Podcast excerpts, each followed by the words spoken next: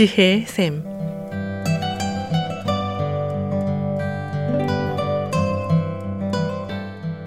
매주 월요일부터 금요일까지 각 분야의 전문가를 모시고 우리 삶에 필요한 말씀을 듣는 지혜의 샘. 오늘은 AP 리커버리의 손재열 디렉터께서 말씀해 주시겠습니다. 안녕하십니까 손재열입니다. 지난 시간에 정신건강과 가족에 대한 말씀을 나누면서 누구에게 잔소리를 하거나 또 강압적으로 무슨 일을 하게 한다고 해서 원하는 결과를 얻기가 참 힘들다라는 말씀을 드렸는데요. 지금 방송을 듣고 계신 여러분 중에는 그 의견에 반대하시는 분도 있으리라 생각합니다. 물론 저도 어느 정도의 설득이나 권고, 어떤 때는 또 좀 강하게 밀어붙여야 할 때가 있다고 생각합니다. 그에 필요한 경우가 물론 있지요. 하지만 저는 어떤 보편적인 경우를 말씀드린 거고 또 많은 경우에 설득이나 강압보다는 상대방이 어, 스스로가 결정할 수 있도록 도와주는 게 오히려 더 효과적일 수 있다는 말씀이었습니다. 그래서 오늘은 동기부여 면담이라는 것에 대해서 잠깐 소개해 드릴까 합니다. Motivational Interviewing이라는 영어명인데요.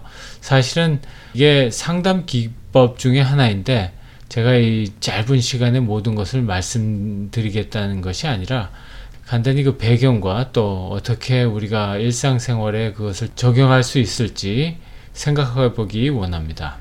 먼저 사람의 동기, 모리베이션에 대해서 생각을 해보면 어떤 행동을 일으키게 하는 내적인 직접적 요인이라고 할 수 있겠죠. 사전적인 의미로만 보면요.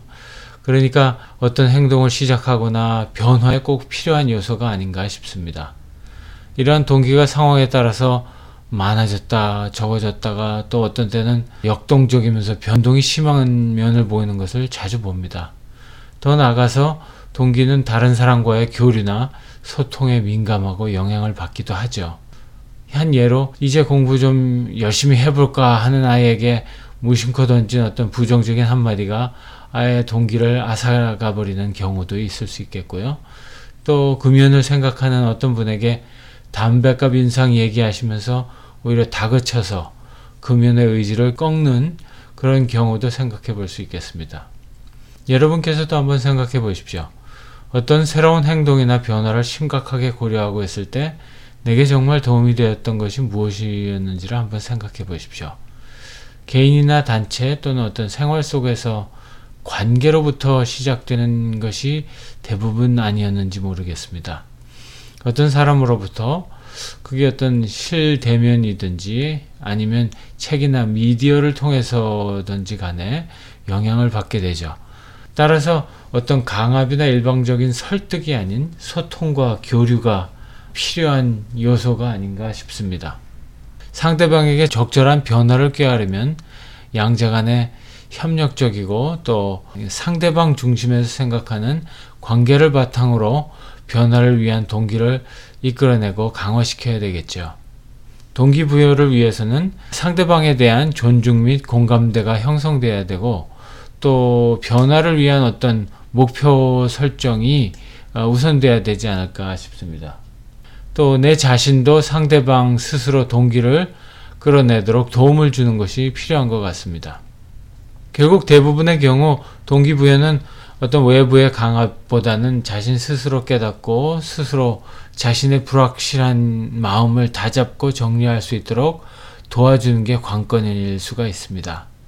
내가 생각하는 한쪽만 계속 강조하기보다는 상대방이 갈등하고 있는 어떤 불확실한 면, 양면성에 대해서 스스로 얘기하고 그렇게 하도록 도와주고 또 그런 과정에서 상대방이 스스로 깨닫고 변화할 수 있는 결정을 내리는 과정인 셈이죠.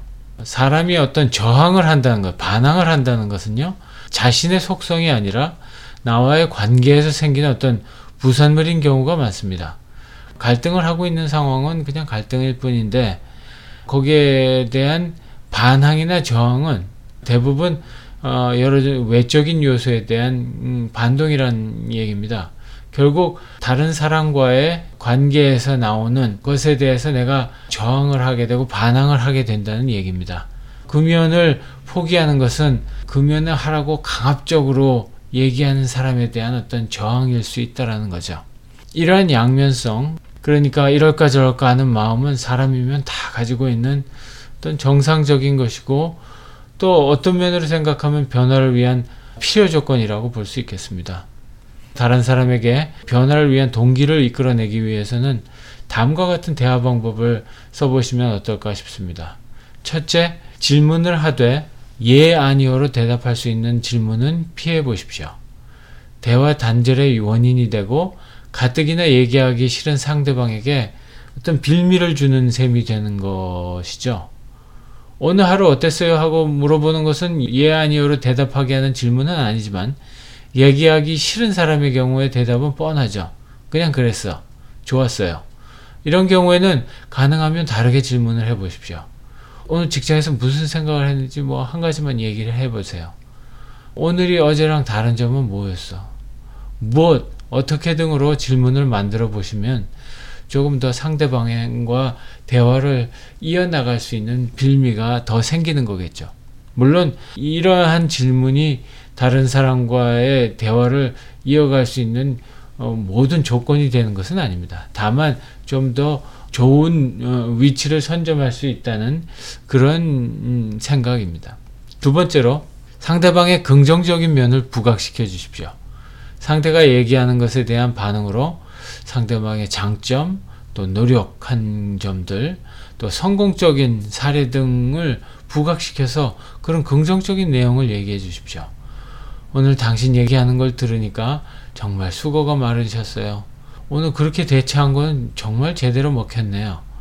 어, 이런 식으로 얘기를 해주시면 상대방이 조금 더 얘기를 더 이어나갈 수 있지 않을까 싶네요. 세 번째로는 상대방의 내용을 내가 반영을 해서 대화를 이어나가십시오. 무슨 말인가 하면 상대방과의 공감대를 형성하자는 건데요. 상대방이 얘기한 내용을 내가 이해한 것으로서 어, 상대방의 감정 상태나 또 한 말에 대한 의미를 이렇게 부여해 주는 거죠.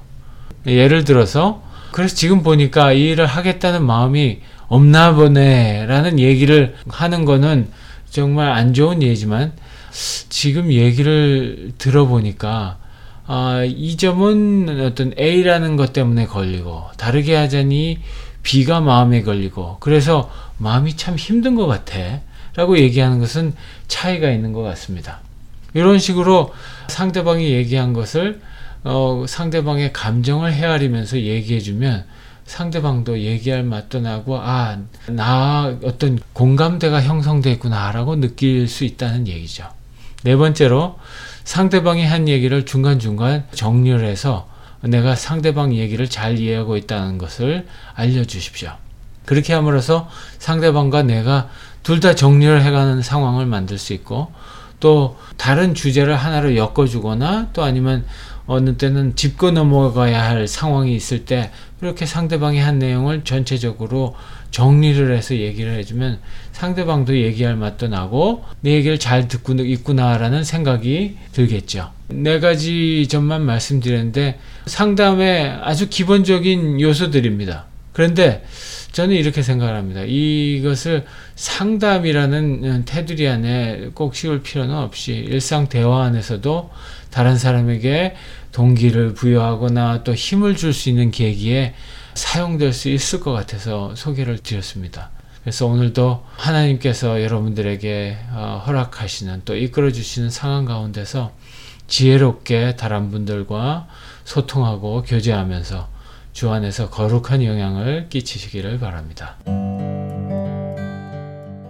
지혜의 샘, 지금까지 AP 리커버리의 손재열 디렉터께서 말씀해 주셨습니다.